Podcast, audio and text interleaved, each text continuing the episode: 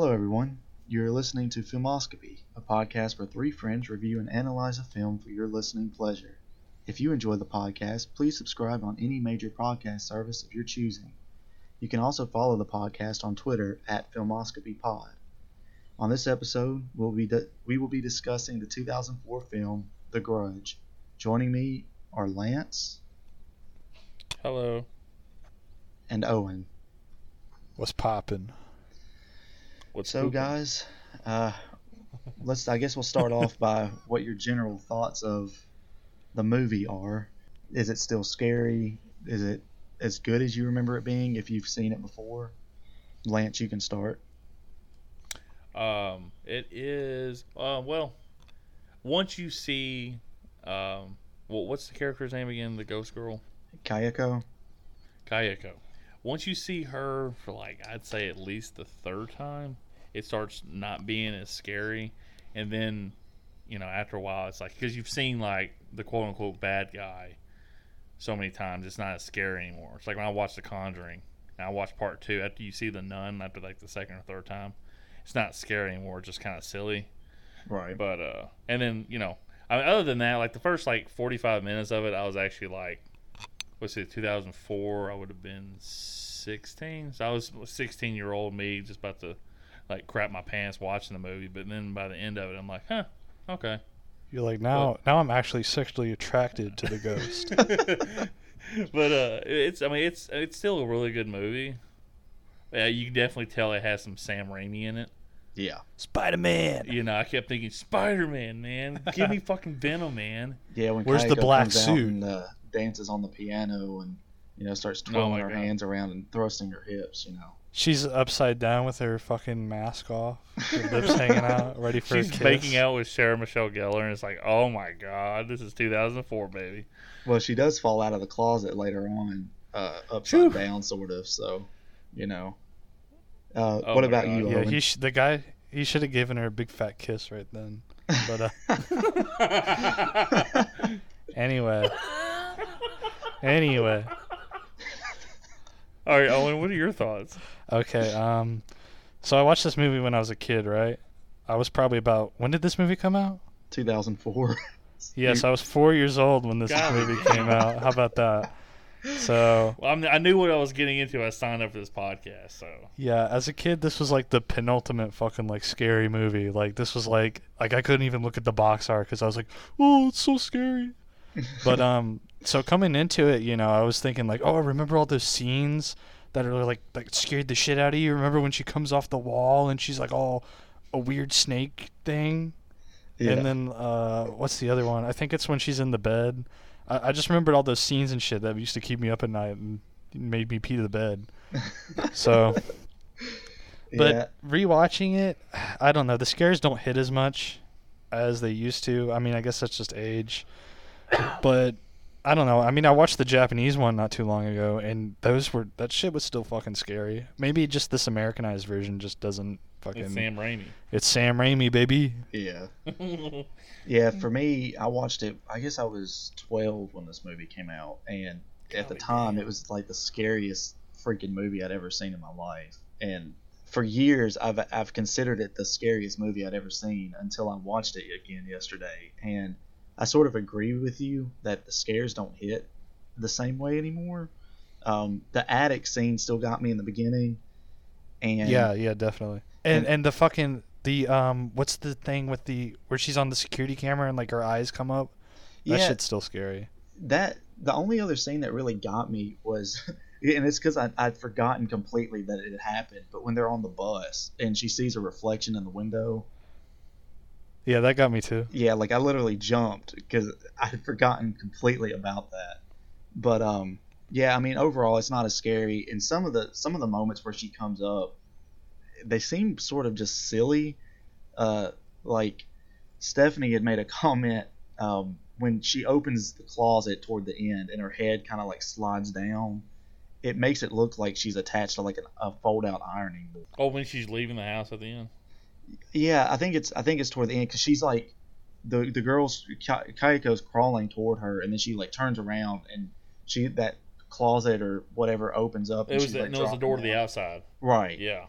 So that scene, and then the scene where her hair is coming out of the, the ceiling and she kind of stretches across the room. I thought that was kind of silly yeah, that too. one was really. Yeah, that one was really like shitty. Now It- it, looks really dated. Yeah, the the effects don't hold up very well at all. But And before, Yo, uh, was it? Sorry, the, the Yoko when she her jaw was missing and her like her tongue was just hanging out. And I was like, okay, that yeah, didn't look that good. So Yeah. did they kill that? Did they kill that other guy? What's his name? Alex? Did he did he die from that missing jaw lady? Yeah. Yes. I mean, he, that's well, you don't see any of the deaths in this movie, yeah. So really, except for you know the flashback. That's what keeps it scary. The like unknown. No, Yeah. it doesn't. the character, I think it does. one of the characters gets a phone call um, the day after that. Well, it's when she she gets a call from her, her boyfriend, and he says that you know the the school had called or whatever, and Yoko and Alex were both dead. Um, so, but in my notes, I actually wrote down every character that dies in this movie. But before we get to the plot, I do want to run through some facts. So, as a lot of people know, the movie is based on the 2002 Japanese horror film Ju-on: The Grudge, and it's directed by Takashi Shimizu, who is actually the one who created Ju-on and directed the movie in Japan. The runtime is 91 minutes, and as far as I know, there's no sort of extended cut or anything of the movie, which is probably for the best because I think even at 91 minutes, I sort of felt like it, it had a lot of scenes that were unnecessary. The movie was released on October 22nd, 2004, in the United States. It had a budget of $10 million, and it had it earned a box office of $187.2 million. Uh, the movie was greenlit by Sony after the success of The Ring, and it actually was the highest grossing opening weekend for a horror remake at the time until a certain movie came out in 2009. And I'm sure Lance knows what movie I'm talking about What is it? Friday the Thirteenth, the remake. Friday the 13th remake. Everybody come suck my dick. That movie's so good.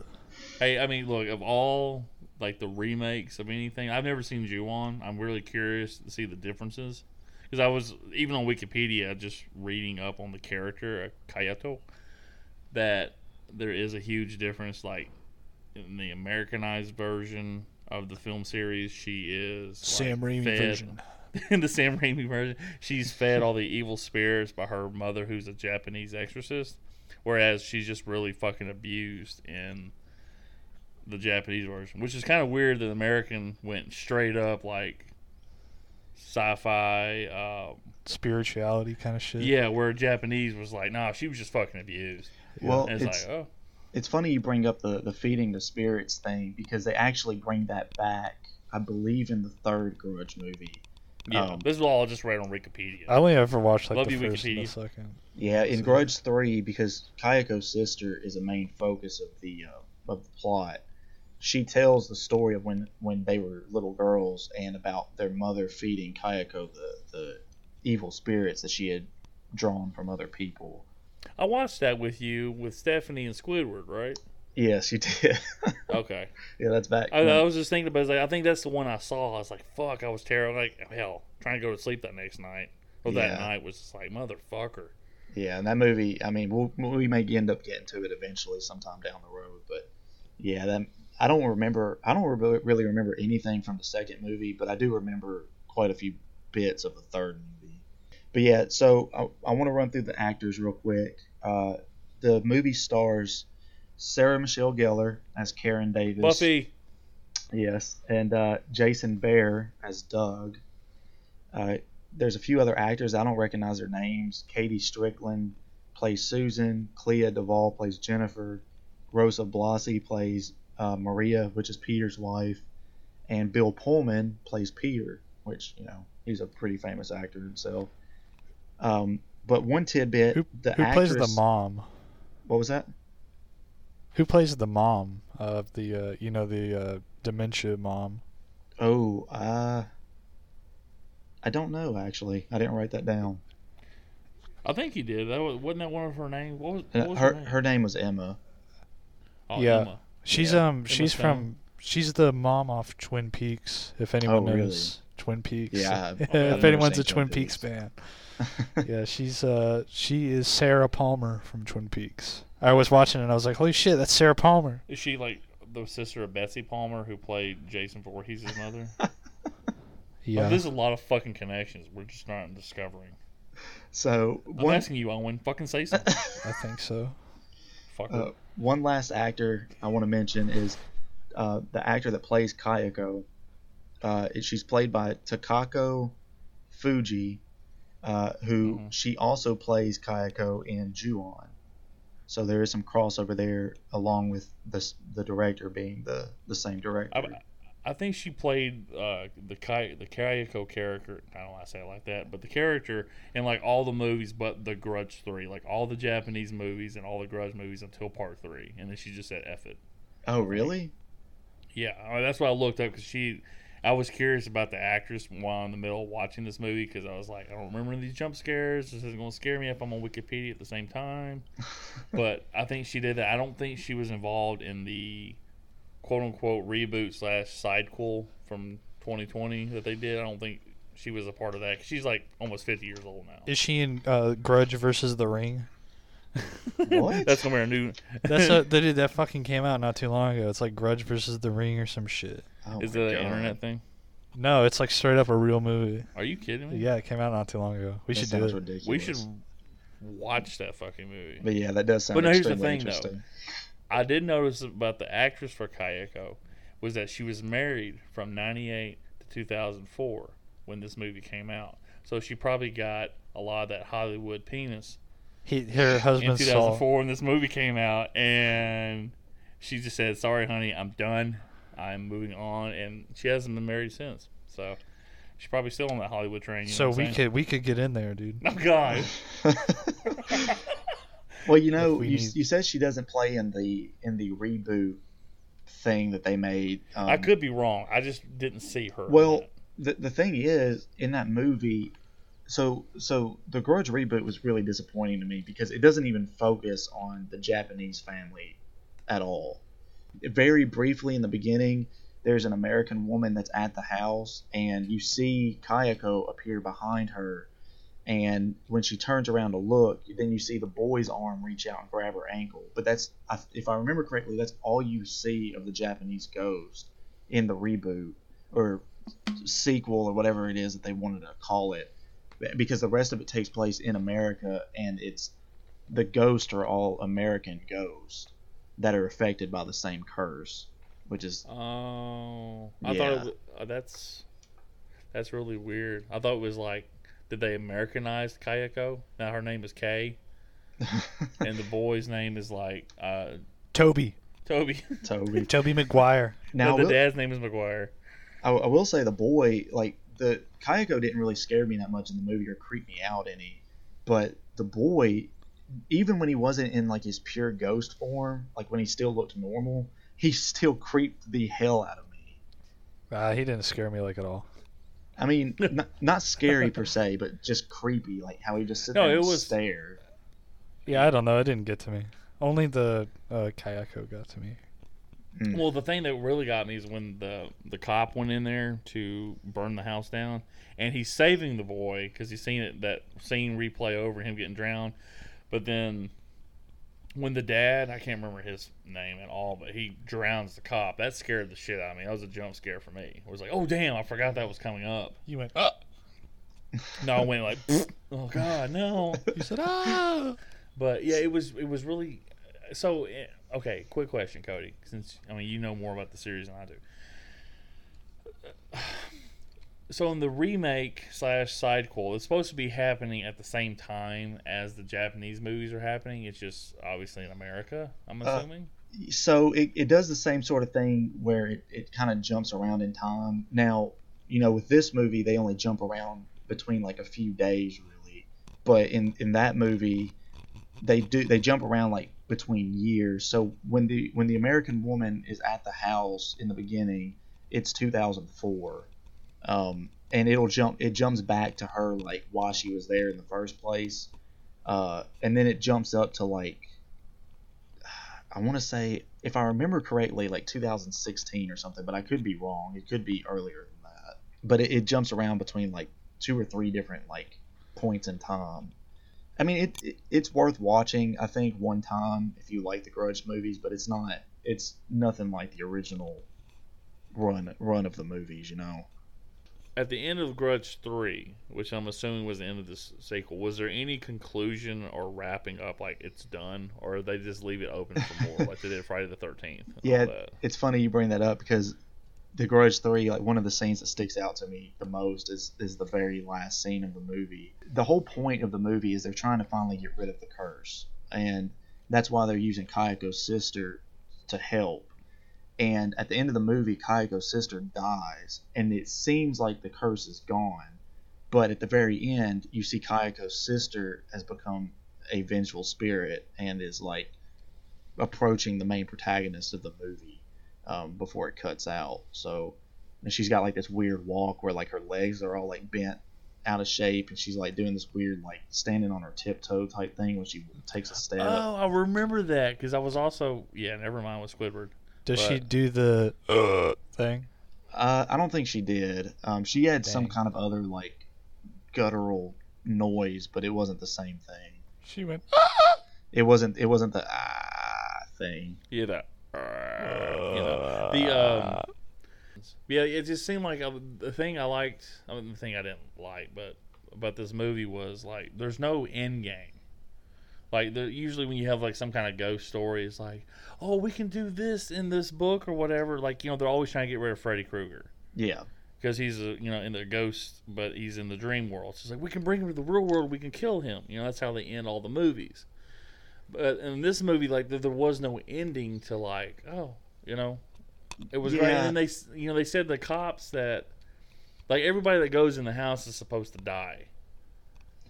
Yeah. But you know, they well, we saved the house. I'm like, well, what about those fucking cops? Did they die in part two? I don't Right. remember 'cause And it's been a I- long time since part two. Yeah, and I can't I can't remember a single bit of, of the second movie um, to save my life. But you know, it it suffers from that sort of thing that a lot of like horror movies in the 2000s did, where almost every one of them it makes you think that they oh well you know they're gonna get rid of the ghost, and at the very end like they pop up and it's like oh well you know it, it's very go, obviously "Oh." just trying to leave it open for a sequel. And you're right though, it didn't seem like there Friday was the really Thirteenth, baby. yeah. it didn't really seem like there was a goal in mind for the protagonist. It was really just like trying to understand what was happening around them. And people were just dropping so quick that, you know, that I don't think the characters can't really keep up with what's going on. Yeah, it felt like kind of like a, I don't know, like a horror, like just roller coaster ride. You know, like okay, Sam we, Raimi. yeah, we Yeah. we saw this one person die. Now let's go to the next person and see them die. It's scary. Yeah, I'm not. I'm not criticizing Sam Raimi. He breathed life into the Spider-Man franchise. Thank you for that. But you know, he's those movies were kind of like a one-trick pony. If you go back and rewatch them, and they're not really rewatchable. The first is still good though. Well, I mean, the Kiss, obviously. Yeah. Yeah, well, the Kiss first begins with K. That was Kayeto. the best. the first one's only the first Spider-Man movie is only good still because of Willem Dafoe.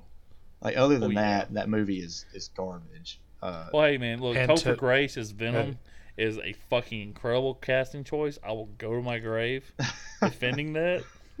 Tobey Yeah, Spi- And Maguire. Rian Johnson is still the best Star Wars director. You guys can suck my dick. There's only ever been two movies in my entire life that I've gone to the theaters to see more than once, and Spider-Man Three is one of them. Yeah, I think I've seen it like I know Squidward because she was the manager of. I, she'll never listen to this podcast. It'd be hilarious if she did. But Squidward, she was manager of the movie theater, so I got tickets to go see it the first time, and I was like up in the front row, really uncomfortable, looking up, and I remember being disappointed, and I was like pissed off for like two weeks. I'm like, you know what? I'm gonna give this movie another chance. And I sat there, and the cold reality crept up on me. And You're like, wow, this shit sucks. and this shit sucks, and I'm never going to get another iteration of Venom. And it's really depressing. So I'm just sitting there going, huh, this. I mean, I could just feel it just sapping what any hope I had for it when I rewatched it. And that movie just was, was Venom proper in that movie? I don't think he was. I He mean, was in- proper. Like, he Like- wasn't naked. Like as a character, it was like Venom in it. I know the little goo was, but I Oh, didn't- yeah, Yeah, good yeah. Was, yeah, they put him on Topher Grace.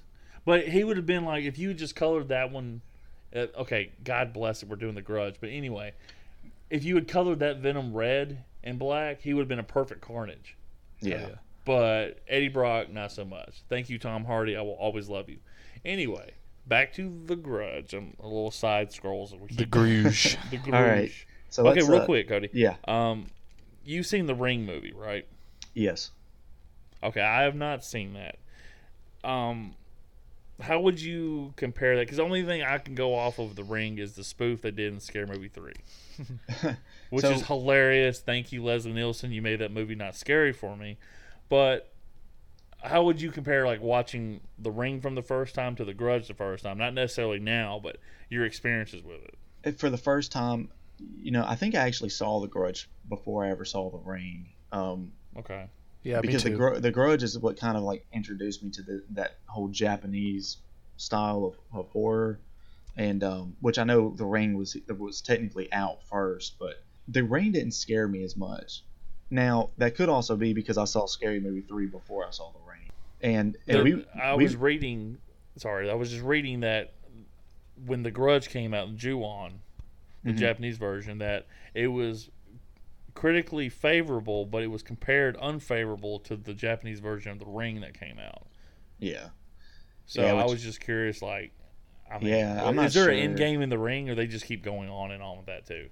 Yeah, I mean, there's a there's a actual clear cut goal in the American version of the ring. Now, I've never seen Ringu, which is In the you know, Japanese version, I think it's the same in the Japanese they're version. Just, it's just trying to end the end the tape and all that kind of stuff in the chain of it and get rid Was of it a, Samara. was it a tape of Pootie Tang? yeah, it was Samara. it was Samara, and uh, starring in Pootie Oh shit! Um, but no, Uh, well, yeah, we the know whole, somebody the whole, named Samara. the whole so- point of the ring was um, they were trying to get rid of. It was her name was Samara, right? I don't know, but we knew somebody that had Samara, and you know she was quite a looker at work. So you know, Yeah, I think her name was Samara. I think her name was Samara. The whole point was to get rid of her and like, you know, there's like a big twist in it about who she was and and all that. So it, well, go It's ahead and a ruin it for me. I'm not gonna watch it. no, yeah, it, it's well, you never know if we'll do it for this show, this podcast or not. Well, I don't want to be scared when I watch it. well, it we we rewatched it last year and it, it doesn't really hold up as far as the scares go. It's still a good movie. So it's not like. So from a Japanese to Americanized touch to it, it doesn't age well as all the Godzilla movies. You're telling me? Okay, got you. Yeah. All right, so let's uh let's jump into a rundown of the plot of sorts. So the the movie opens up with like immediately someone killing themselves, and of course you have no idea who they are, who or who he is. Um, you know, it's but it ends up being the professor from later on in the movie, the one that Kayako was uh, obsessed with. Um, s- standing Do on a balcony. You remember the scary movie scene uh, that spoofed this in Scary Movie Four? with the with the professor or with the suicide? Yeah, with the suicide, it was Charlie Sheen, and he's like standing at the balcony in Scary Movie Four, and he's like you know looking out like he was. He's got bags underneath his eyes. He turns around. You know how his wife wakes up. She says, "Good morning, honey." Yeah. Well, it's like three Playboy bunnies that pop up with Charlie Sheen. They're like, you know, "Come back to bed." And he's just like, and then something happens. I can't remember. He ends up taking like a bunch of Viagra or some shit, and he ends up having this fucking huge erection, and he falls off the balcony, and you know, oh god, he's dead, and all this other stuff, and you see it. None of his body but his dick hit the ground. and it was hilarious. And I just remember seeing that, going, you know what? I don't think the Grudge is going to be that scary for me again because I saw the Grudge first, obviously. But yeah. Yeah, Yeah. I, there I were a don't- lot of times where I was ahead, like, oh, sorry. There was a lot of times where I was like, am I where I like had recognized scenes from like Scary Movie Four, and I had to like pause it and be like, am I watching Scary Movie Four? What the fuck? well, one thing I noticed about this scene is when he when he jumps off the balcony, the wife has like she has no reaction to it at all. It's just until it hits, it's just like he, he falls over and she's just like he hits the ground and she's just kind of like oh like what kind of reaction is that to someone jumping off of the balcony? She's like, finally, damn. we'll get some of that teacher money. But no, it's like you could at least said make the excuse that she had like a bunch of eye boogers and she's like wiping it and doesn't really know what's happening. But no, she's just straight up staring like she's got makeup on. She's beautiful. They probably didn't have sex the night before. And she's like, Look, I've been waiting for this. And he falls. I'm like, Where'd he go?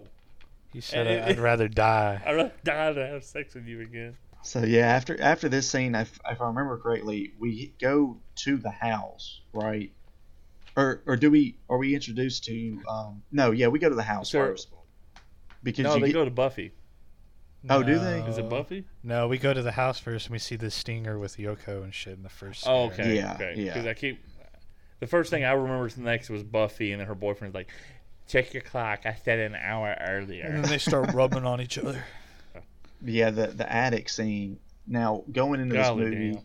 going into this movie, I only remember two deaths that happened specifically, and the attic scene was one of them. Now, watching it this time, I knew it was coming, and it kind of creeped me out a little bit more because I was looking into the darkness uh, for Kayako, and you could like see her face like in the darkness before she turns around and actually like like the it gets lit up, and to me it was just even creepier because of it. Yeah, I, that that one that one really got me still because, like I said, going like I hadn't watched the movie since it first come out, and that one really fucking just like, oh, I, I kept waiting the suspense because you know I forgot. I thought that you know Kayato was going to fall from the closet because I had some of my scenes mixed up. But when she got up in there, and then it was the you know she looks around, then she gets up halfway into the attic and looks around again, and then Kayato gets her. I'm like, fuck. But that was Sam Raimi getting that one good scare in at the beginning. What about you, Owen? What did you think of this scene? About the first scare, uh, I don't know. I was expecting it. That, that's kind of like an infamous scene, so I was like, "Oh, here comes." Isn't it more The setup is- than infamous? Yeah. The was- setup's really good though. Like, um, I like how you can kind of see her a little bit before like the jump scare happens. Yeah, that and when I was a kid and I watched this movie, I didn't see her in the darkness because I I guess I was so focused on Yoko, and whenever she she finally turns and lights her face up, it it just scared the hell out of me as a kid. But you know, in this, like I said, it, it just kind of unsettled me a little bit more because I could see her face just in the darkness. But yeah, so that's actually the second character that dies in this movie, and it's like in the first five minutes of the film. Which, by the way, this movie had way more deaths in it than I actually remember it having. Mhm. Yeah. Yeah, that was strange. You don't remember. I mean, I kept forgetting like how everybody was getting off. Of course, you're just like they're all like, ah, What'd and then the say? screen goes black. I said off. Yeah. Uh, I didn't say jacked off. I thought you said how everybody's getting off. Everybody's getting off. Like, ah! Everyone's just like nuts. call back to the Apocalypse Now. That's how I have my orgasm. Ah! But but yeah, it was like I, I keep forgetting. Of course, you know you don't see a lot of the deaths that you know they get sucked up, or you see the boy going Wah, and then the screen goes black. There's a lot of going to black in this movie, Yeah. which I mean keeps like the suspense up. And I get it. Well, and it also keeps the rating of the movie down because if you, if you, what is Well, this oh, movie? yeah. This movie's probably rated PG thirteen. I think it's, I think it's still rated R or some shit. I You think? think? they just keep out the death scenes because it's like the fear of the unknown. Like that's like a really Japanese horror thing to do. Like they don't, like in the ring they don't show like straight up deaths. Um, in the original Grudge they don't show straight up deaths. You know, Well- it's, that's well, in just the- how it is. in the ring. She doesn't really kill anybody by like with actual physical touching, for lack of a better term.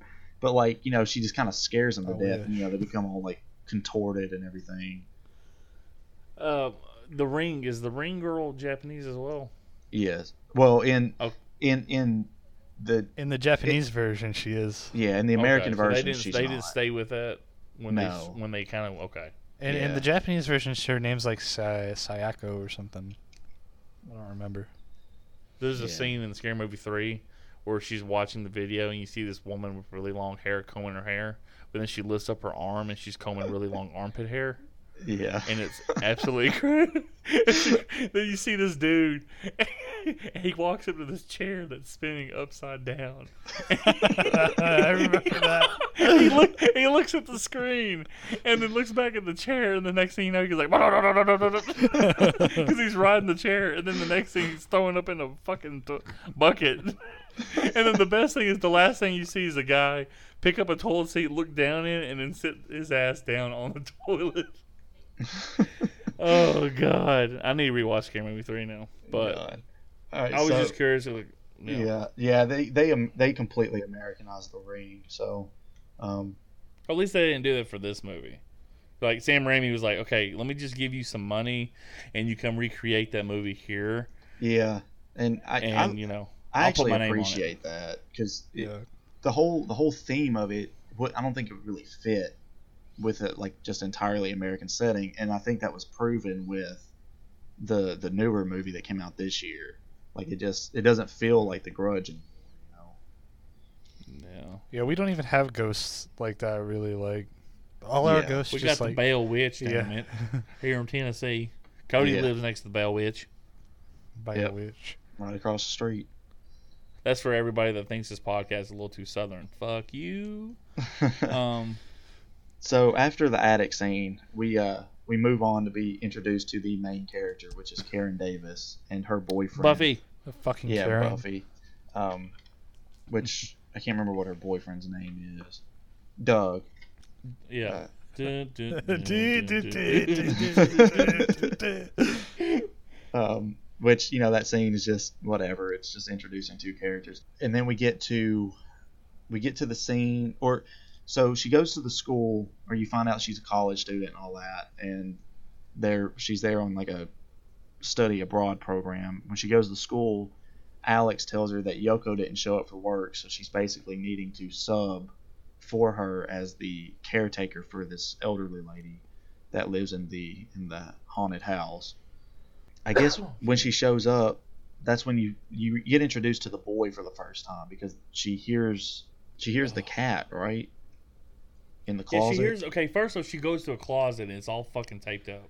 yeah, Anybody that's ever in a real life scenario, you go to a fucking dark But there was a cat meowing. In it. Listen here, okay? that looked like old tape too. Like that looked like like fucking what's that? That like tan looking tape that doesn't doesn't hold shit. it's like it's like packing tape. Wait, who taped it up? Well, that's that's what I was about to ask. Who who taped it up? Because Emma is basically bedridden, so she's not climbing yeah, up she's the stairs. bedroom, but you remember she actually was up in that room though.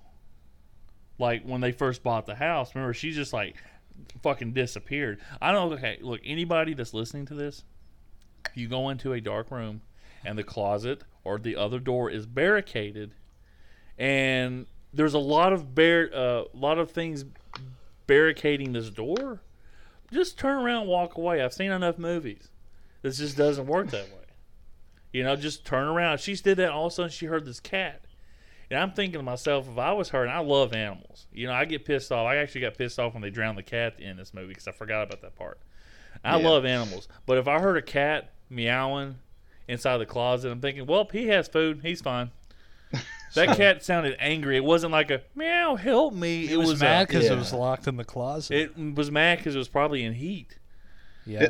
Locked So in you gotta closet. let it out. You gotta let the cat out. But but then you But open the in closet and the cat's with this creepy ass little boy. Golly damn, man, that was fucking scary as shit. And why in the hell does the boy have like a bloody knee and have a bandage over it? Did his dad fell? like I, I don't. what? He fell. Well, I get he fell, but his dad like abused him and drowned him. Did his dad's like, "Oh, I'm sorry about your knee. Let's tape that up. I'm sorry. Don't tell your mom. No, fuck Well- you. Go in the bathtub." I don't think. I don't think that was really his dad. I think. That is his dad. No, I mean I don't think his dad did it to him. I think that it's just some kind of like visual storytelling. Like maybe the kid's clumsy or whatever. You know. I don't know. He's but- like, doop, ba, doop, The, doop. the creepy ghost kid's clumsy. He's- Yeah. Well, it's like Well- in Scary Movie Four.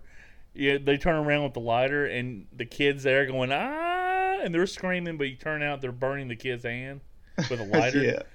So- Now, scary in Scary Movie Four, you know the scene with the when where the real the real estate agent is trying to sell the house and the hair's like appearing in the corner of the room and he's like He grabbing it it and like he's like pulling it down and like stuffing it in a bag or whatever. And then the boy It re- pops up out of the tub and he like punches him in the face. Keeps the boy there. This is great. He's like soaking wet. He goes, "We'll take the house." He goes, "Great." Dude, they were- those two scenes were like almost exactly the same. Yeah, because the the guy's like, you know, they walk in the thing after in this movie, he's he's sitting there freaking out, and it, it kind of gives the impression that the real estate agent kind of already knew that the house had something wrong with it, and he was just desperately trying to get rid of it. But in the Scary Movie four, man, that that whole scene is hilarious. There's another scene where like um she's washing uh, uh the main character's like washing that old lady's feet. And isn't that in Scary Movie 4 and, and her feet are like all disgusting or something or Oh, I don't really can't Yeah, that, that is a scene. I just can't remember how because it goes into like the war of the worlds. cuz yeah, I, I remember seeing that and being like I was like, dude, this isn't Scary Movie 4. I just don't know how it played out. I forgot. okay, So- real quick. I'm yeah. just curious. If you guys had bought a house and just, you know, Cody has a house and he thought it was haunted like the first six months. But if you actually had a house that you just bought and it turns out this motherfucker is straight up really haunted, what would you do? Because you know the person in the, there's always somebody like you know in the uh the Amityville horror is like, well, we can't just move out. We just bought the place. You want to ruin us financially? Well- I'm thinking to myself, I would just fucking leave and cl- I'd- declare bankruptcy. I'd Well- well- I'd get like ghost hunters or something and then make like a tourist kind of thing out of it and get a shit ton of money. Well, yeah, If you just buy another buy another house and, like you just said, or use it as a tourist attraction, and make a bunch of money off of it. But you know, in, in modern horror movies now, like they always have a reason, like, well, if you leave, that the spirit's attached to your family, so it's going to follow you. It's like, all right, whatever. I love that this ghost that's obsessed with the land and protecting the property that we bought will also just follow us wherever we go. That makes a lot of sense. Yeah. Kind But like the bell, have our own little Bell Witch cave though, but it's like a mobile cave. It's a trailer, the It's a- fucking it's a- haunted trailer The haunted park. trailer. You're like, hey, five bucks to go look at the haunted trailer. Go on in.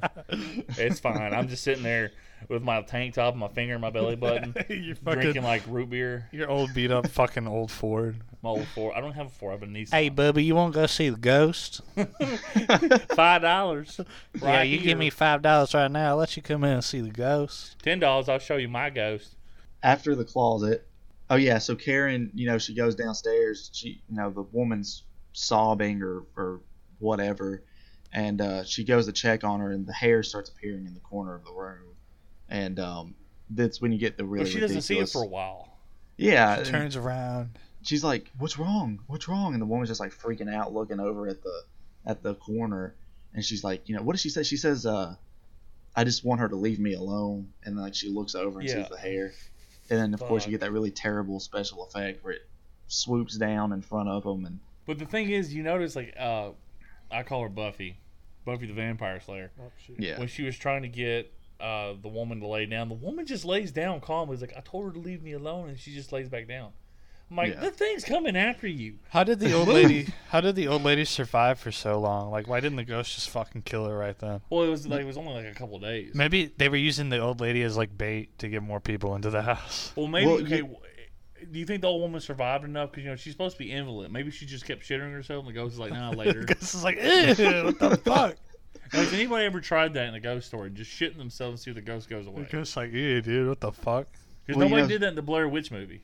Stephanie brought that same point up. Like, how did the old lady survive so long without when everyone else was like just dying left and right? And I, Does Stephanie's think- point have anything to do with poop? yeah. Um, I think I think it was just because the ghosts are kind of like busy, like tracking everyone else down.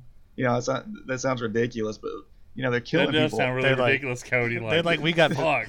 we I got, was gonna kill her, but I gotta go scare this other bitch we at got, four o'clock. we got bigger fish to fry. well, you know, later on they call they call the old woman's daughter, like when she's in her apartment or whatever, and they're like, "What bit, what room are you in, or what what number is your apartment?" And it's like, well, I now I got to go across town to hunt this bitch down before I can go back and take care of the old woman. So, you know, That is true. But the thing that was confusing, like I said, it it made it seem like they were in the house for a very long time. yes, Like, but there's like, oh, her daughter, uh, her daughter-in-law doesn't work, so she should be home any, all the time anyway. So she shows up. But it's like, did it happen over? This happened like over the course of like two weeks. Because it seemed like it was like boom, boom. They move in. Two days later, they get sucked up in the attic. Boom, boom. The daughter's Yeah. just sitting there by her. The mom's sitting there by herself. it, it's hard to it's hard to really pinpoint exactly how long or over what span of time it takes place.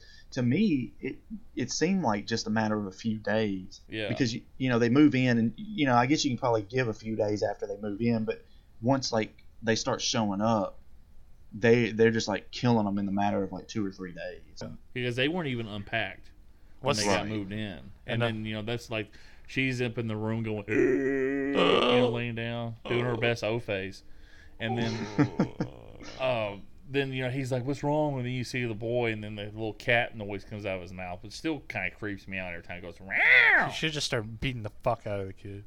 Because, oh my start god, brawling. it's a little pale boy in our he's, room. like, he's like, fuck Yeah. this little kid. Well, That's what I, that's what I said that toward the end when the, the girl's like crawling toward uh toward Karen, you know, after she killed her boyfriend or whatever, and it's just like just punch her in the damn face. Like, what are you what are you just sitting there and letting her crawl to you for? She's crawling like you could probably walk faster than she's crawling toward you. No, that But- didn't really help with. Uh, well, I mean, she, she just shows up out of fucking nowhere too, dude. Oh yeah, Crawling that's down the stairs was kind of creepy. That's, Yeah, which it look it looks looked like kind they of funny used after that point. I thought it was kind of creepy. yeah, which you know I guess being older now and like I was more just like kind of paying attention to how they actually made it look like that, and it looked like stop motion. Um, Oh which, yeah, you know, yeah. They freeze on some of the frames and like speed it up and shit. Yeah. What scares the the thing that actually scared me the most, and actually will come back to me, and like when I'm sleeping, is when uh, the dude's sister gets you know taken and she's in her bed hiding underneath the covers, and you see the covers up from underneath, and she looks up, and then there's Kayato, and she gets uh, sucked wherever she gets sucked into. That's always scares the shit out of me. Like something's coming from like underneath the bed or at the foot of the bed to grab you. I remember Right. when I was like a kid, I would sleep on the opposite end of my bed with my head away from the like my head towards the door so I could just look at the wall. And your And- toes under the covers. Well, I- I was completely under the covers because I'm cold. Shut up. Anyway, no, it, but I, that's what I would do in just in case of like somebody ever come got me like in these fucking movies. There's nothing. I mean, I can't see it coming. That's the worst part is seeing it coming. I rather somebody like Jason just come up and cut your head off, boom, instead of having this little bit going, and then, then walking down the stairs coming to get you. yeah. But man, I remember um, uh, side scroll. But after watching The Conjuring the first time, and I thought that movie was really good. If you rewatch it now, it's not as good. And like I said, a lot of these movies they're good, like one or two watches for Yeah. scares, and after a while you get kind of like, huh, it's okay. But you know when you see the fucking witch in that movie, and she's just creepy wearing a bath gown. Well, that next morning, I had to get up early, but uh, Alex I had to take him to work. He needed a ride because his car was in the shop. My dad was waking me up. I was groggy. I looked up. I see this figure in a dark hoodie, not walking, but floating towards me with one arm out. And I do this like fucking Liu Kang bicycle kick out of bed. And my dad goes, What's wrong with you? I'm like, Nothing, man. I'm fucking fine. And it was him. it was him walking towards me to wake me up. I looked up. I don't see him walking. it just looks like this motherfucker's floating and he's wearing a black Minnesota Viking hoodie. And I jump up. I'm like, Oh my God. So this grudge had the same kind of effect on me growing up watching this movie. I'm like, of course I was 16. I couldn't tell that to anybody. I'm like, yeah, this movie's good. yeah, that that fucking thing scared the living piss out of me. And I'll still like to this day when I go to sleep, I'll just lock my door. I'm like, well, it's a fucking ghost. It's gonna come through anyway. I did everything I could. So we we got the hair scene, but then we could get the flashback to when they're buying the house, which we've already kind of talked about that. We talked about the scene with the tub where the, the realtor's like trying to unclog the drain or whatever, and the boy pops up, and he's just soaking wet and happy that And they're going to buy the the house. house too. Wouldn't that piss Oh, you off? You're trying to buy uh, the house. Oh yeah, that I didn't notice that, or I guess I didn't really pay attention. Yeah, to he, it. he goes down. He's like taking a quick smoke, like he's like, huh. But then he know he hears the water splashing. He's like, well, let me try to get this water out of there. I'm like, why in the fuck would you be smoking in the house anyway? That's just disgusting to me. But yeah, Yeah. whatever. 2004 was a different time. it wasn't that different. so, so like uh, 1993. Go ahead and smoke in the restaurant, sweetie. yeah. Jumps ahead a little bit, and the married couple gets killed by the boy.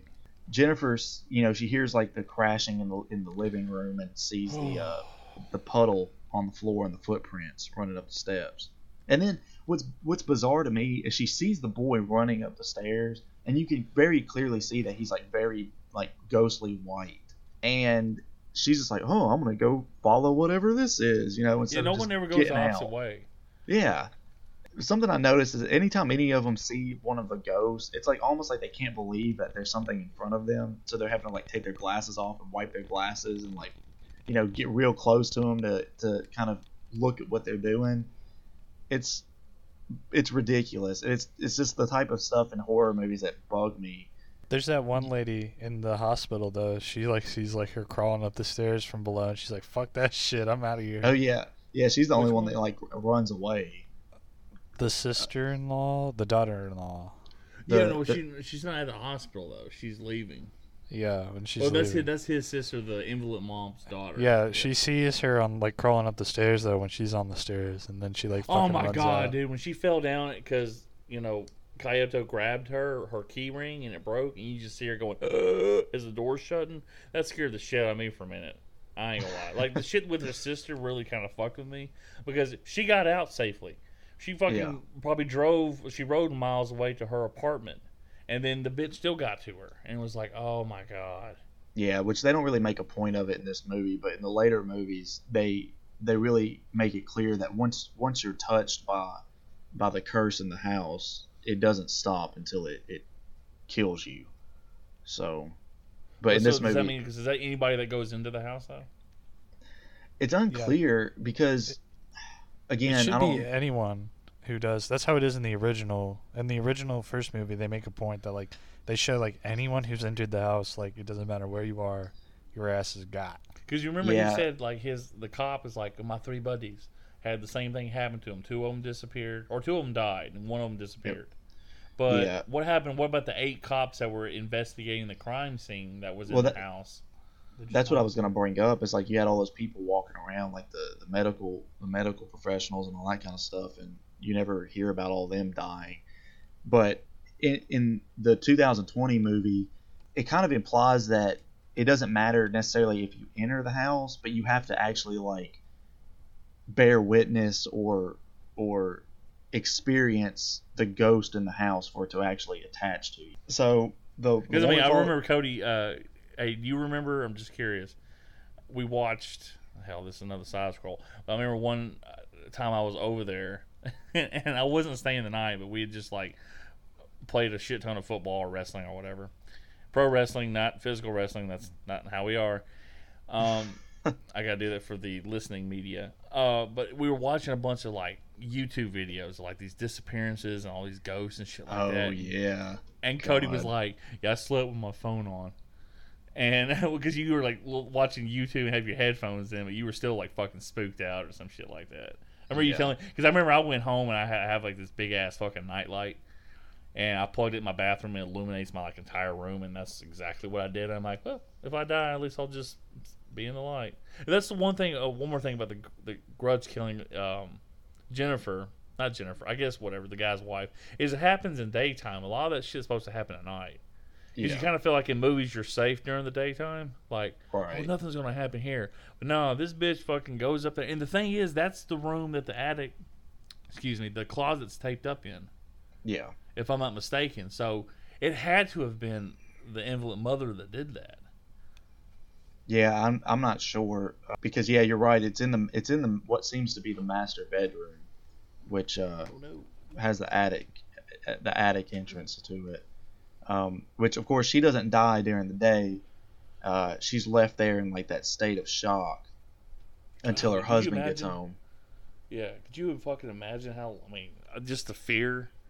Because I can sit there and freak myself out, like trying to get my keys out at night, trying to get inside the house. I'll sit there and do that shit. Like, can I get out here before Jason comes get me? And I'm still fucking with my keys. I would be the person that dies. But I'm sitting there thinking, like, could you just imagine the fucking state of shock? Like, you, you know, I know when, like, I mean, a spoiler alert, but at the end where her boyfriend dies, he dies of shock, and he's looking at her, but Kayato's just, I guess, sucking his soul out of his body, or however the shit works. But you- could you just imagine fucking just laying, like, being, like, frozen in fear for, like, eight hours? Yeah, it, You gotta be be dry mouth, too. awful. It definitely has to be, like, dry mouth, going, the whole time, you know? So yeah, her her husband gets home, finds her in the bed. Uh, the boy is there, and it's confusing because he, when you see the shadow on the wall, it looks like he's turning into the cat, but then he doesn't turn into the cat. Like it's it's very confusing as to what's happening, which we know from what from later films that he can actually change into the cat. Um, Is it just because that was his pet? well, I think it's because the dad drowned them in the tub, drowned both of them in the tub. So they're kind of like linked together. So uh, I'm just curious. The dad, I mean, the one who obviously killed her and the boy and the cat. Does he have any parts in like the second or third one? I know you don't remember much of the second one, but I honestly I can't remember for sure. Um, because it kind of char- just it kind of just becomes like Kayato's story, like oh, he just her getting brutally killed in domestic violent incident isn't the only reason why she's that. Her mom was a fucking uh, a demon dweller almost, yeah. and just giving her all these evil spirits and shit like that, which is kind of fucked up if you think about it. Like I said, going back to like the no end game, like oh, there's no way to give her soul peace or some bullshit like that yeah. and which goes to Scary Movie three when they do that with the ring at the end, and they're like the little girl goes like, "You saved me, I can now lie in peace," and they're like, "Oh really?" He goes, "Nah, I'm just screwing with you," and so that always like plays back in my head. But like I said, the one thing I have a problem was like, there's no end game to get to. I remember va- vaguely in part three them having an end game, but at the same time, I was looking away while you three were watching the movie. Yeah, I in mean, part it- three, in part three, there's a clear goal of actually getting rid of the curse for good. But it doesn't work.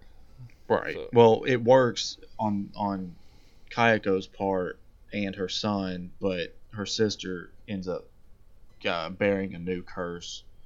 Oh So-. So the married couple ends up dying, which you know later on they're found in the attic. But then we cut back to I guess what would be considered present day, which you know it's like a day or two after this this happens. Back to right after Emma Emma was killed, so you find out that she's actually dead, which makes five characters so far in this movie that have died. And Karen is is scared, which is a completely different reaction that she than she had when she first saw the hair, where she was just like, "Huh, I wonder what that is." So then you know you they go up to the attic and they i think that's where they find the detectives find the married couple up there dead and they find the jawbone on the floor. Ugh, yeah. yeah which i didn't remember what the jawbone was actually from.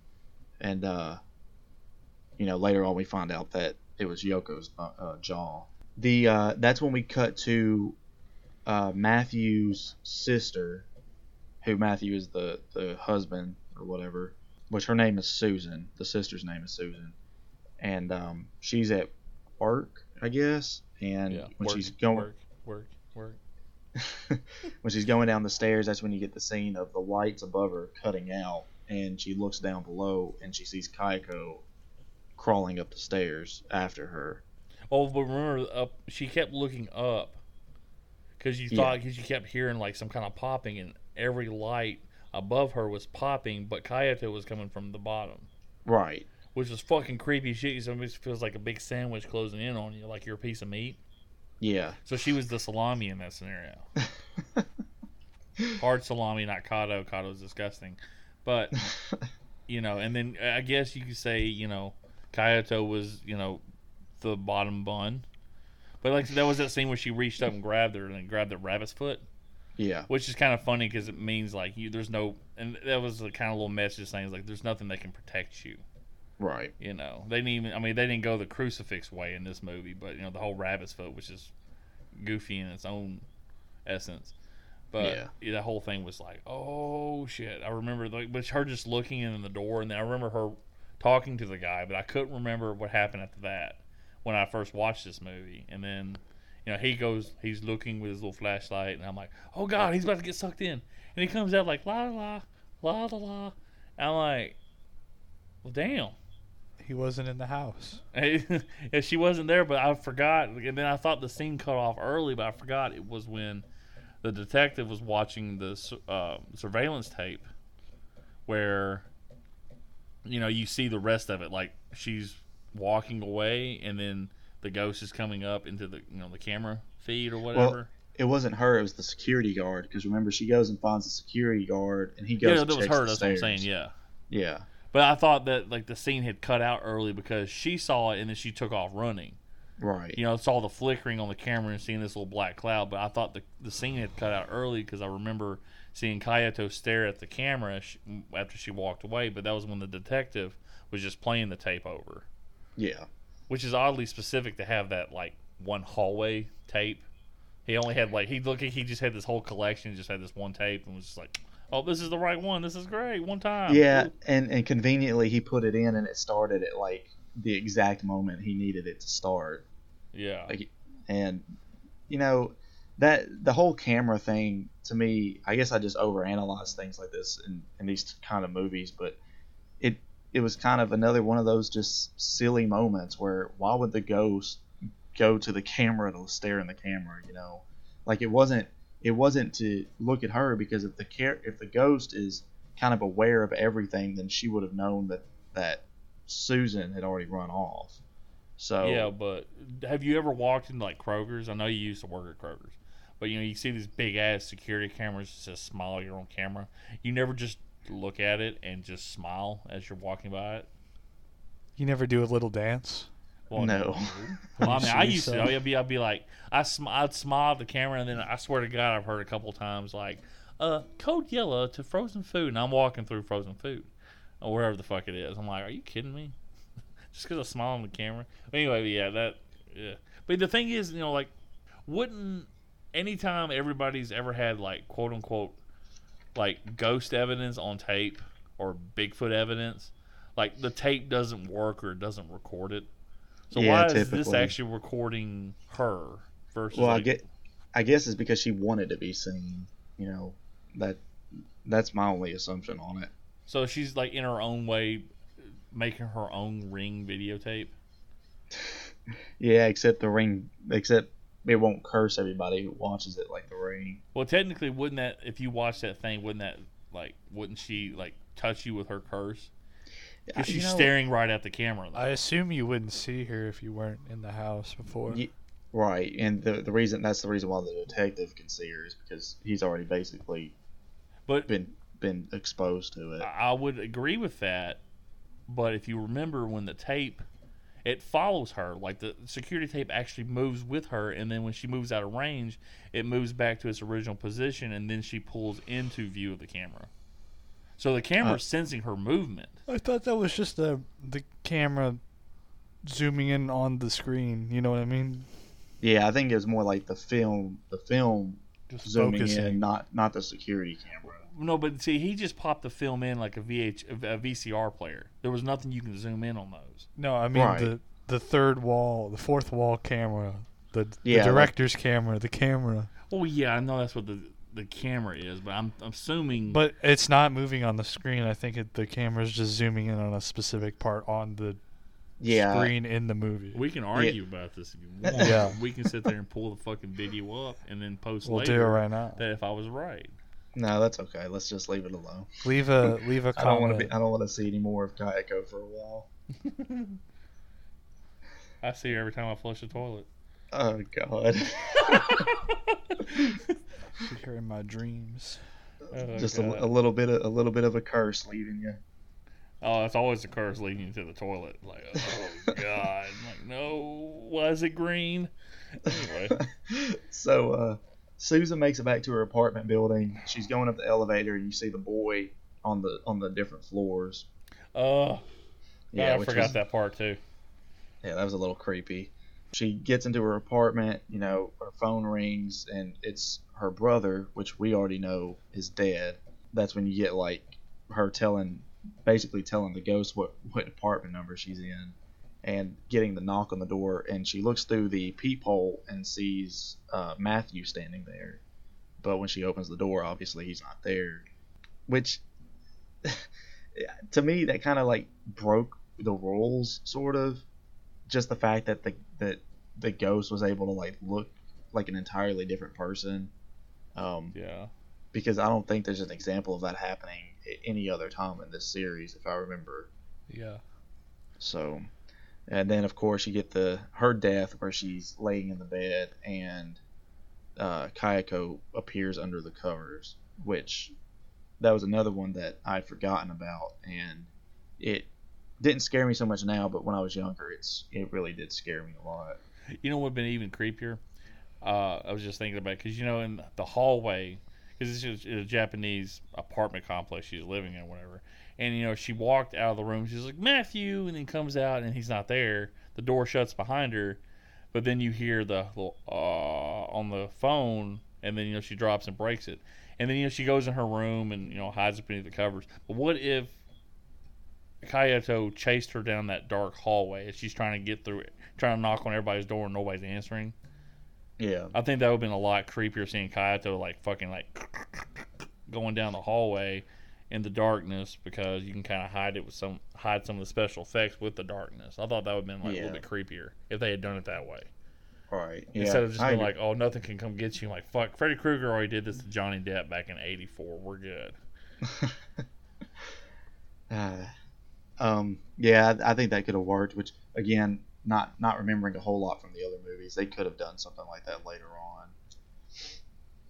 on. Um, at least with you know crawling down a hallway and, and using the lighting to help blend it in. Yeah, fuck that. Though. I ain't gonna rewatch any of these movies again. So so then we we cut to Karen and Doug on the bus. we uh that's when the reflection in the window happens which made me jump out of my damn skin then you get probably one of the most i think famous scenes from this movie uh where karen is taking a shower and Oh, she's washing her hair and the fingers come out of the back of her head which when i was a kid this that scene made me terrified of taking showers to the point where like even when i'd get shampoo running in my eyes i would not close my eyes for anything just for out of fear that i'd close my eyes and open them she'd be standing there or something Cody's like, my eyes are burning. And you hear somebody yelling, just close your eyes. Fuck you. I'm not doing it. Kayako's coming. He never blinked ever again. that was kind of Yeah. like the whole, you know, the whole like psycho scene when you know they stab her in the shower. Like Yeah. a lot of people are like, "Oh, I'm afraid to take showers," and it's just like, I mean, I get that. For my thing is, I used to take showers in the dark because my eyes would be like, I'm trying to wake up. But nah, man. After I started watching some of these fucking ghost movies, my all the lights are on, and I'm you know, I'm staring through my fucking like shower curtain, make sure nothing's coming through the door. like I'm like peeling on stuff. Like I can't help it. I'm It's just- the mirrors for me. Just something like appearing behind you in a mirror. oh Like, that's yeah that's what freaks me out. You That's should the tell only your girlfriend to scare you next time. Yeah. Huh. Well, I think I would see her coming through the door to get behind me. Well, maybe she was hiding in the. I don't know how your bathroom looks. I'm only downstairs. Anyway, go back to the fucking movie. so we cut to the school and which i don't know if that's immediately after the shower i can't remember for sure but we cut to the school and alex is there he's getting ready to leave and he sees yoko walking and this is just mm. another one of those examples of just obviously something's not right but you're gonna sit there and investigate instead of just like hauling ass out of there because you see that there's blood all over the floor It didn't She's really look au- like blood though. It looked like, Yeah, like strawberry jelly. Well, to me, it looked like water at first until he touched it, you know, and saw it was blood. But on top of that, she's like walking with like a weird limp, and he's just like, "Yoko, what happened?" Is then she turns around, of course, her jaw's missing, and her tongue's like slapping around everywhere. Is is that why it's like really slippery with the water because she's drooling? I think it's just, I think no, I think it's slippery because he slid on the blood. And I think the blood is from her jaw being ripped off. But the blood, we even talked about the blood looked a little diluted, like it was So mixed it's- with water. It's mixed with spit. It's mixed with her Yeah. spit, man. Boy, that girl's Yeah. wet like Aquafina. Oh my god. Um. So yeah, so she kills Alex, which we find that out um later on by the phone call from Doug. What Maybe an easy death Alex is scene dead. though. All he has to do is scream like, ah, Maybe that's it. maybe they Yeah. actually run away together and they Oh my fall in love or something. Oh we don't have, we don't see him die. I don't. I mean, I could be wrong with the way his mannerisms are. I don't think He's yelling because he finally found the perfect woman. I don't think he's looking for the perfect woman. That's just my opinion. I could be wrong. Oh But- man. But yeah, that scene was just like ah, like. But then you see when she turns around, her jaw's missing. It looks pretty fucking goofy because it's just computer. At least they Yeah. only show up for like A 0.3 second, yeah. seconds. Yeah, at least they didn't like hang on it like no, because I think I saw a still of the Japanese version and it looked fucking terrifying. Like her jaw Yeah. was missing. That, This that happens in, I don't remember. I think it It's did. been a while. It's been a while since I could it's been a while. head up high. I'm never gonna listen to this podcast, so I'm good.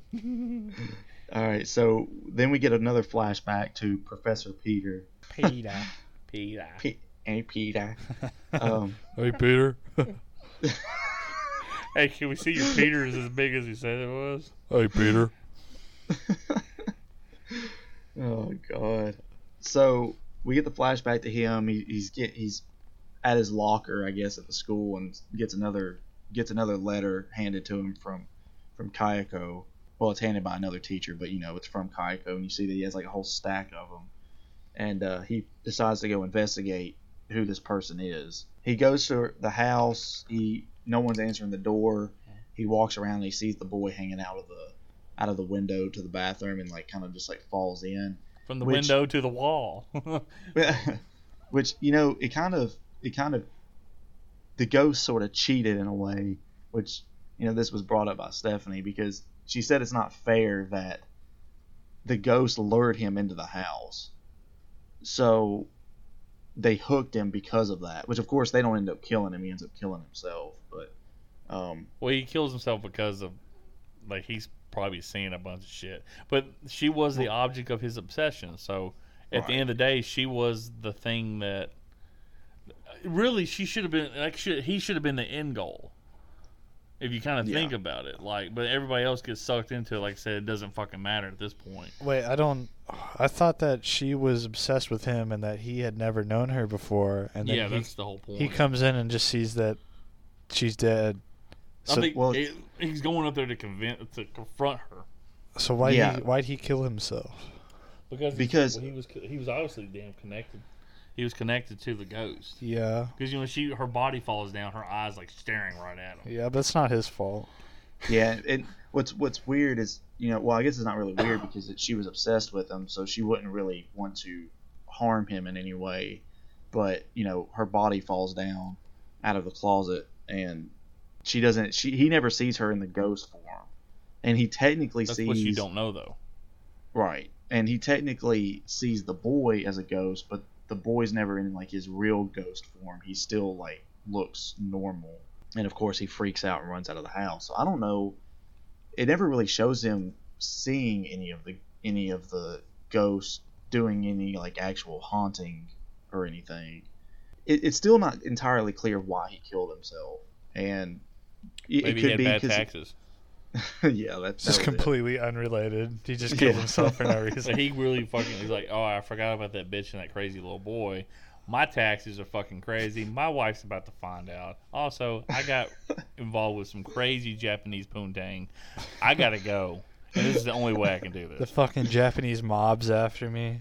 because I slept with the Japanese mob's wife, all of them, like all twenty-seven mob members' wives.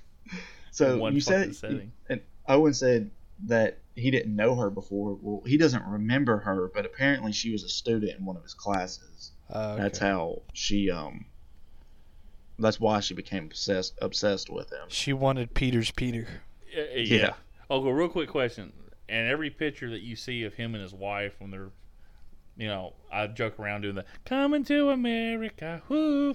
They're like coming to Japan, and they're taking pictures of everything. But you see her in the background. And she's wearing the same Yeah. clothes every time. Yeah. Do you think that she actually Uh, was in every picture, or is it like the whole Jack Nicholson from The Shining thing? She's just implanted, and after she, you know, died. No, I think that she was actually in all the pictures, but I think it's a little crazy that she just happened to be in the background of every picture. Yeah, that was Um, kind of silly. It's like Yeah. everybody set up. Y'all It's take like- you back there. Yeah, she's okay. like so like perfectly like in frame too, and like just Yeah. like looking straight at the camera every time. I like how she, I like how they have like a photo album of it too. Like they didn't notice like it was this weird bitch wearing the same clothes, looking right at the camera in every picture. But it's Yeah, just it's a- like, it- but, but Buffy, every time she's flipping through a picture, she goes right to. yeah, she fucking like points, scopes him out like instantly. You can like count the breaths, like, you know, she's like, "There's another one. There's another one." You know, it's like shit. Cutting back to present day, that we get to the part where the detective is trying to burn the house down, and you know that's when he hears the the splashing of the water and runs Again, in there. why and- would you go check? yeah, you know that the house is cursed, so why even bother? Is it like some random homeless person sleeping in there? You're like, well, shit, I don't want to burn the house down and kill this homeless person. Yeah, it, it, it really just doesn't make any sense. And but he goes in there, and I, I think this is the only time you actually see the father's ghost. And it's unclear if it's actually the father's ghost or if it's one of the other ghosts just kind of taking that form. But he drowns the detective in the bathtub. What I understood was like when he killed Kayako in that jealous rage, he broke her neck, and then eventually, like you know, she was still alive when all that shit was happening. But I guess if you tie in all of like the negative spirits that she swallowed as a child, that sounds nasty. Nice. Not perverted, I promise. Um, I think that you know she's the one that hung him. Like it was her hair that fucking hung him. They didn't really show that in the flashback in this, but that's what it was. I was reading up on Wikipedia. Thank you, Wikipedia. Is that what it says? But yeah. In the original Japanese, he just hangs himself after he gets Yeah, done killing him. I always got the impression that he just hung himself because it's one of those things where he's in such a rage that he kills his whole family, and then it's like that immediate regret sets in, so he just But- hangs himself. But that And ties never- into him. That's not them leaning into the supernatural, though. Like she was just abused, is why she has all this negativity. She has all these fucking souls, evidently, which you find out in part three. Yeah, her. but just using the context of this movie, though, I mean, and it could be another thing where later on in one of the other movies they show that she's the one that hangs him, but um, just with the context of this movie, you there the curse is born out of just a vengeful, or you know, she wants revenge for what's been done, and what is it? There's a quote at the beginning about, you know, they say when someone dies in great pain or sorrow that they're they're um they leave The- a curse behind. or Yeah, that emotion stays or something. Yeah, But I think so she's controlling the boy's spirit, you know, and she's also controlling like her husband's spirit, like whatever form she wants to take. Because you're Hmm. not really ever seeing Kayako's spirit with the boy's spirit at the same time. true, but I don't. And remember, he's the one that takes. It's him that's taking Jennifer and the husband. It's not Kayato. Yeah, And it's the same thing. Like they're actually dying. If the boy's spirit was trying to warn everybody, like, "Hey, go away," like Casper's friendly ghost, he's not doing a very good job of it. Or she's actually controlling him. Like she's actually he's a part of her, so it's just an extension of her. I don't. I don't know about. I don't know if I agree with that. I think that You because don't have to, she motherfucker. I'm because she because she was affected by the spirits. You know, using using that from part three, she has all the spirits in her. It leaves a, a big curse on the house, and since he died as in the house as part of all that, that he's also affected by those evil spirits. I don't think that he's necessarily being controlled by her. but Mm, we're gonna have just to by the- to say you're wrong. I, Owen, I think Owen agrees with me. I actually agree with Cody. You Cody Owen, you can go fuck yourself. Um, Cody, go fuck yourself as well. No, I'm just kidding. I just well, I'm assuming this because it was just like it's it's hurt, but you never see like I for some reason I thought that you know when when Buffy looked up and you see mom crawling down the stairs for some reason I thought you see the boy up there hugging the bars like watching this as is happening Yeah, I, I had that. I had that memory too. I thought that happened also. and it, it it doesn't like there's no there's nothing so that's what leads me to believe like you never see Kayako and the boy in the same shot as ghosts anymore and the boy's actually abducting these people too and Yeah, they're having just- the same exact fate so it's either it's just the curse and it's taking Kayako's form the majority of it or it's like you know which kind of lends it but it's the curse is controlling all of it and it's just kind of Right. replaying it. It's talking about like the negative energy. It's just replaying the action because all it is is like the dad just comes in and fucking drowns the cop like he would his son. yeah, I thought that was dumb. They shouldn't have had the dad in there. They didn't have him in the. I think he was like in the original, but like he didn't kill anybody. Like what what grudge does he have? He fucking like killed his wife But and kid and it's then hung the negative. himself. The negative force is controlling that action Yeah. over and over again. Yeah, I guess so. Yeah, you know. So. it- I assumed it was just like a, a.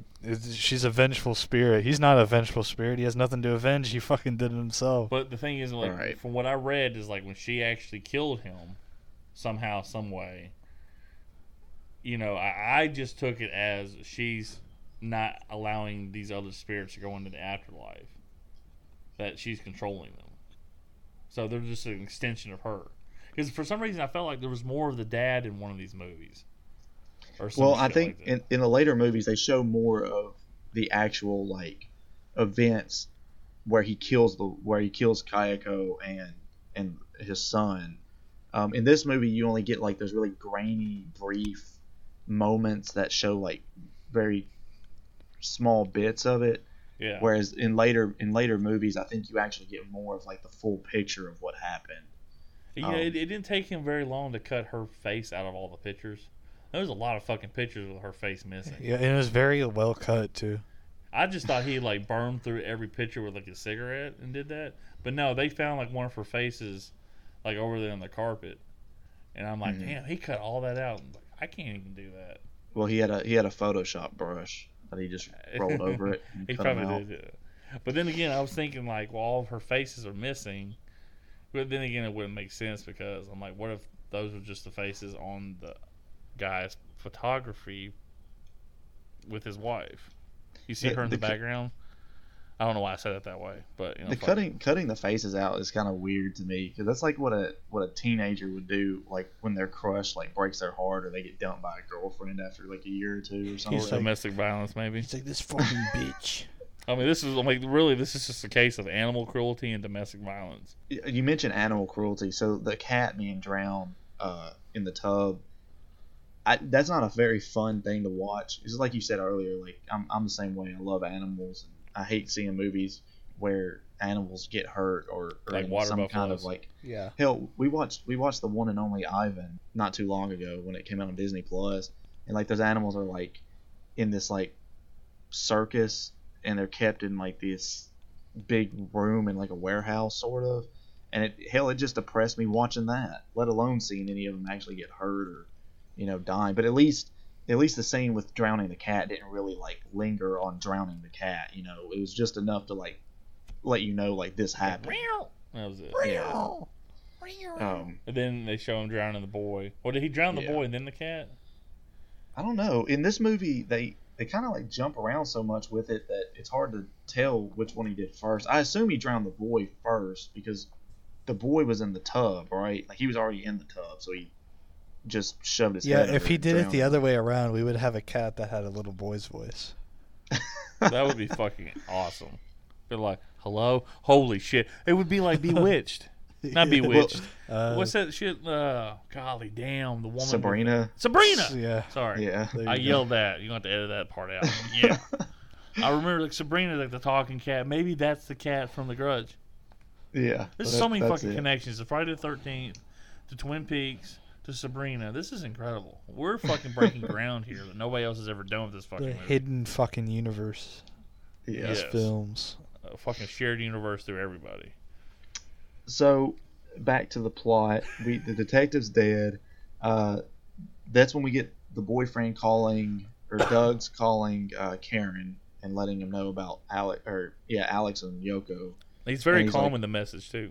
Yeah, he's like, so Are they said the they're house? dead. I'll, I'll, I'll And, be. I'll, uh, I'm gonna go to this house. Yeah, why the fuck Hey. does he go to the house? Why does he fucking call the house? Why does he just walk into the house? Yeah, it's it's weird. He doesn't knock or ring the doorbell. He just opens it and then he's like, he doesn't even call it her name. He just like walks in. and It's like, Like, hmm, I'm gonna this is a really nice surprise place. her. He's like, I wonder if this place is for sale. I like this place. So yeah, and then you know she has to like try and bolt across town to, to catch him before he goes in the house, which obviously she doesn't. He's he's there. That's she when runs she too, man. I couldn't do that at all. I'm like, sorry, dude, you're fucking dead.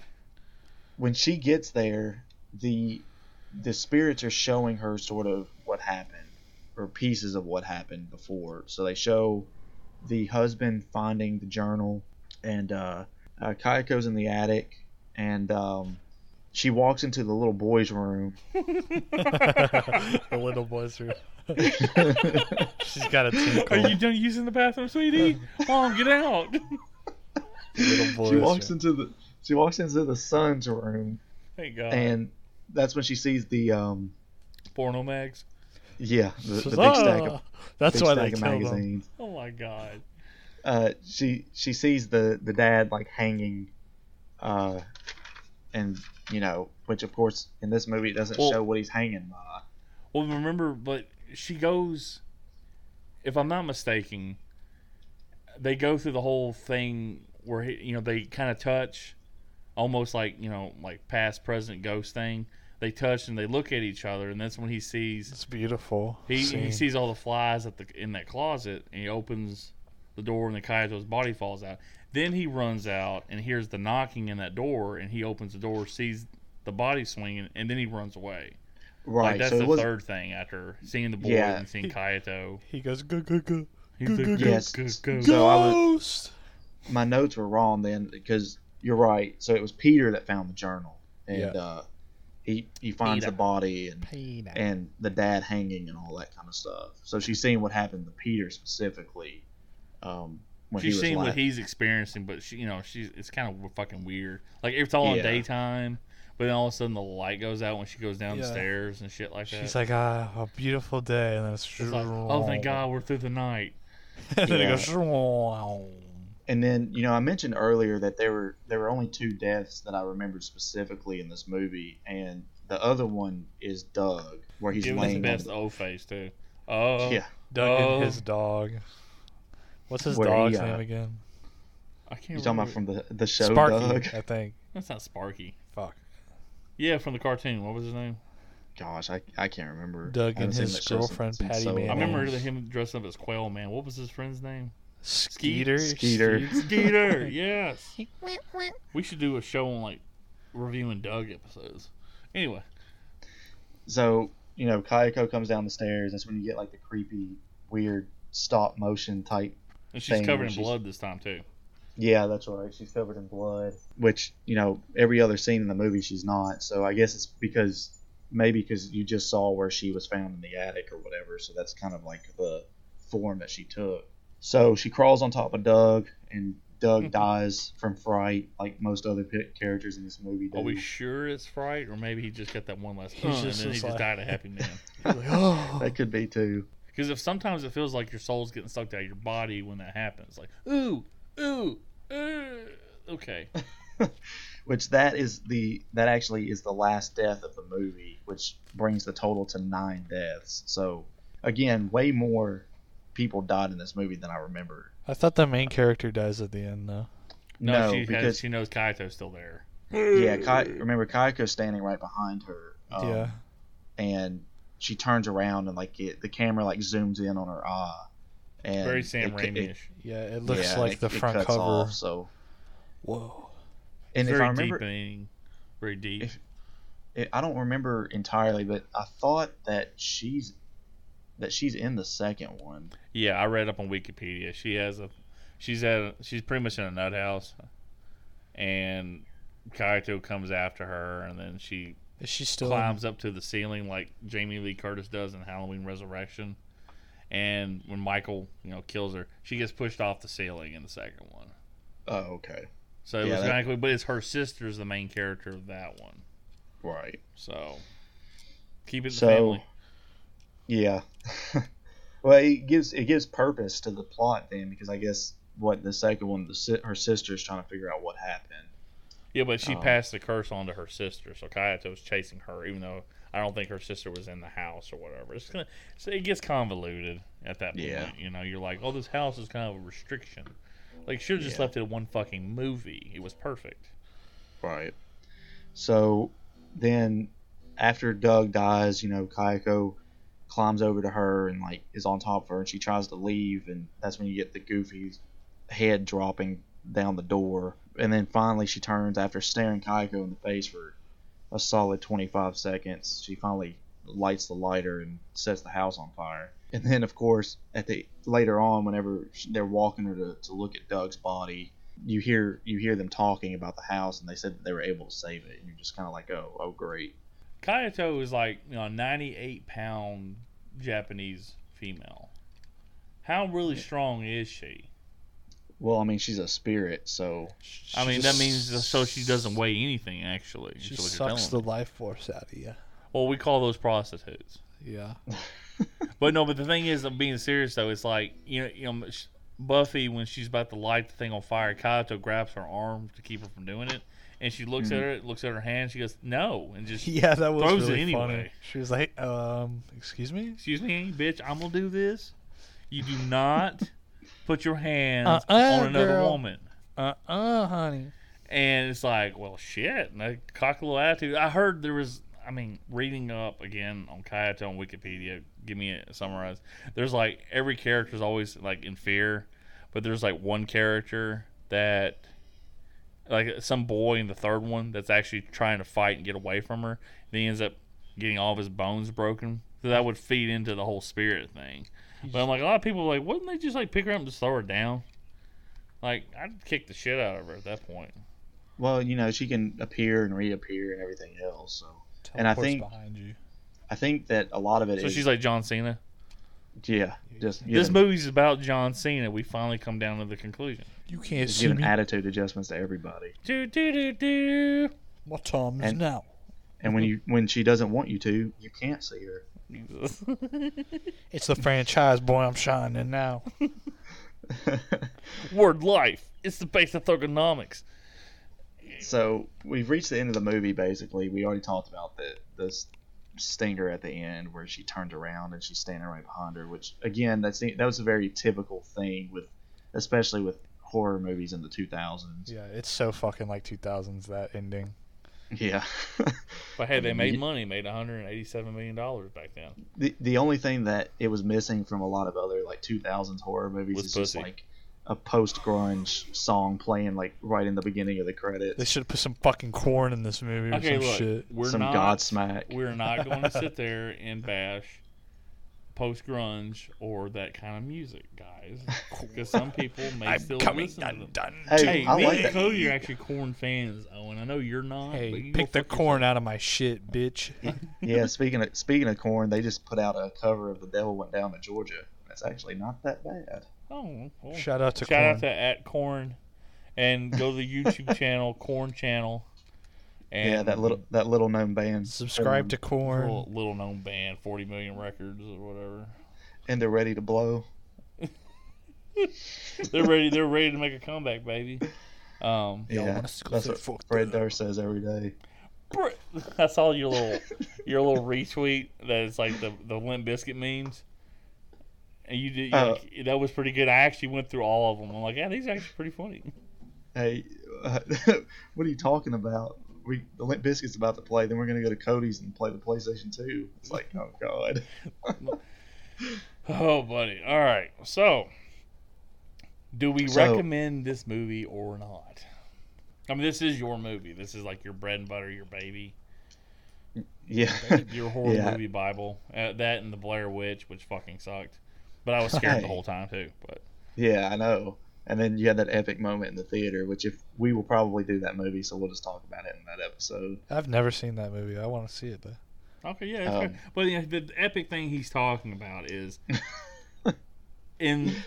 I can't remember which theater it was, but the last, the highest rung was right there by the projector. at Like you could put your hands in there and like fuck with it.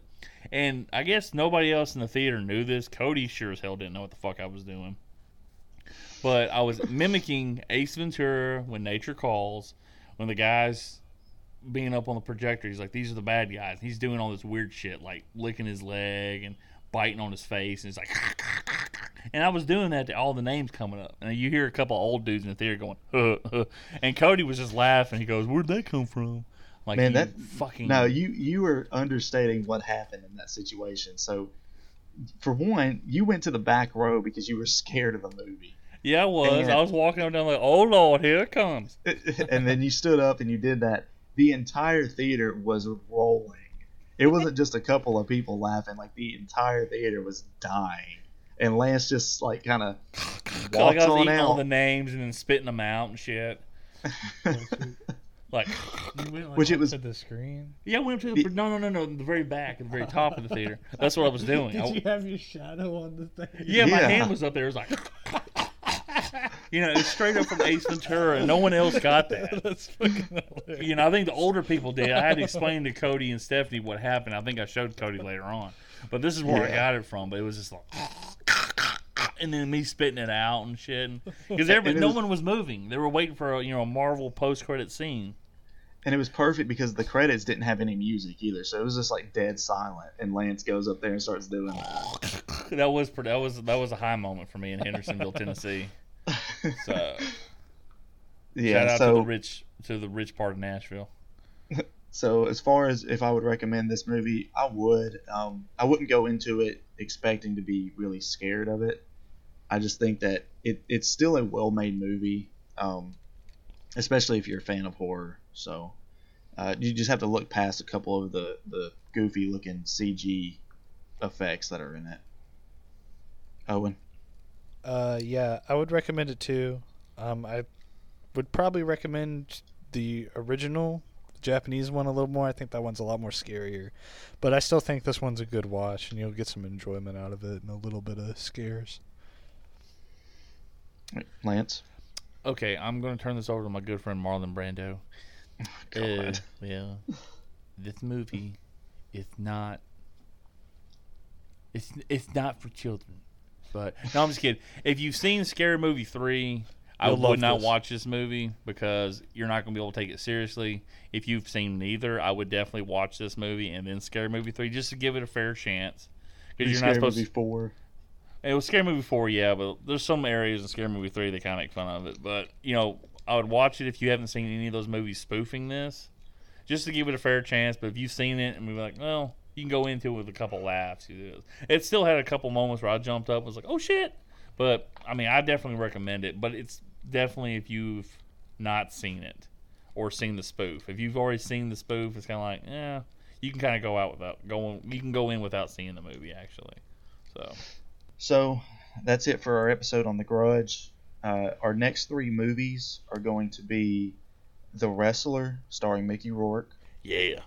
the John Woo movie, Hard Boiled, and the Johnny Depp movie, Charlie and the Chocolate Factory. Oh my. The Johnny God. Depp one. Come on. Yes. I saw Cody smiling on Skype doing this because he's. A, I mean, he's he's got a hard on for Johnny Depp. Well, who wouldn't? He's beautiful. I get it. But golly damn, that he fucking That looks like a, one- he looks like a pedophile in that one. And man. he's not he's not as good as Gene Wilder either. He's definitely not as good as Gene Wilder he's he's not as good as Gene Wilder, but I do really enjoy that movie. Um, because it's fucking pedophilia. and I even I even played the PlayStation 2 game back in Awesome. the day. Oh my lord. Uh, we should uh, Yeah. we should watch the Cat in the Hat with fucking Mike Myers. Oh god, you want to talk Oh. about a terrible movie? that, Um, that movie is my guilty pleasure. I like that movie because it's so fucking stupid. So thank you everyone for listening. If you enjoyed this podcast, again, you can subscribe on most major podcast services. And, not on Stitcher yet, damn it. yeah, not on Stitcher yet. We'll figure it. We'll get that figured out. And uh, follow us on Twitter at Filmoscopy Pod. Until next time, see you later. Bye. Bye.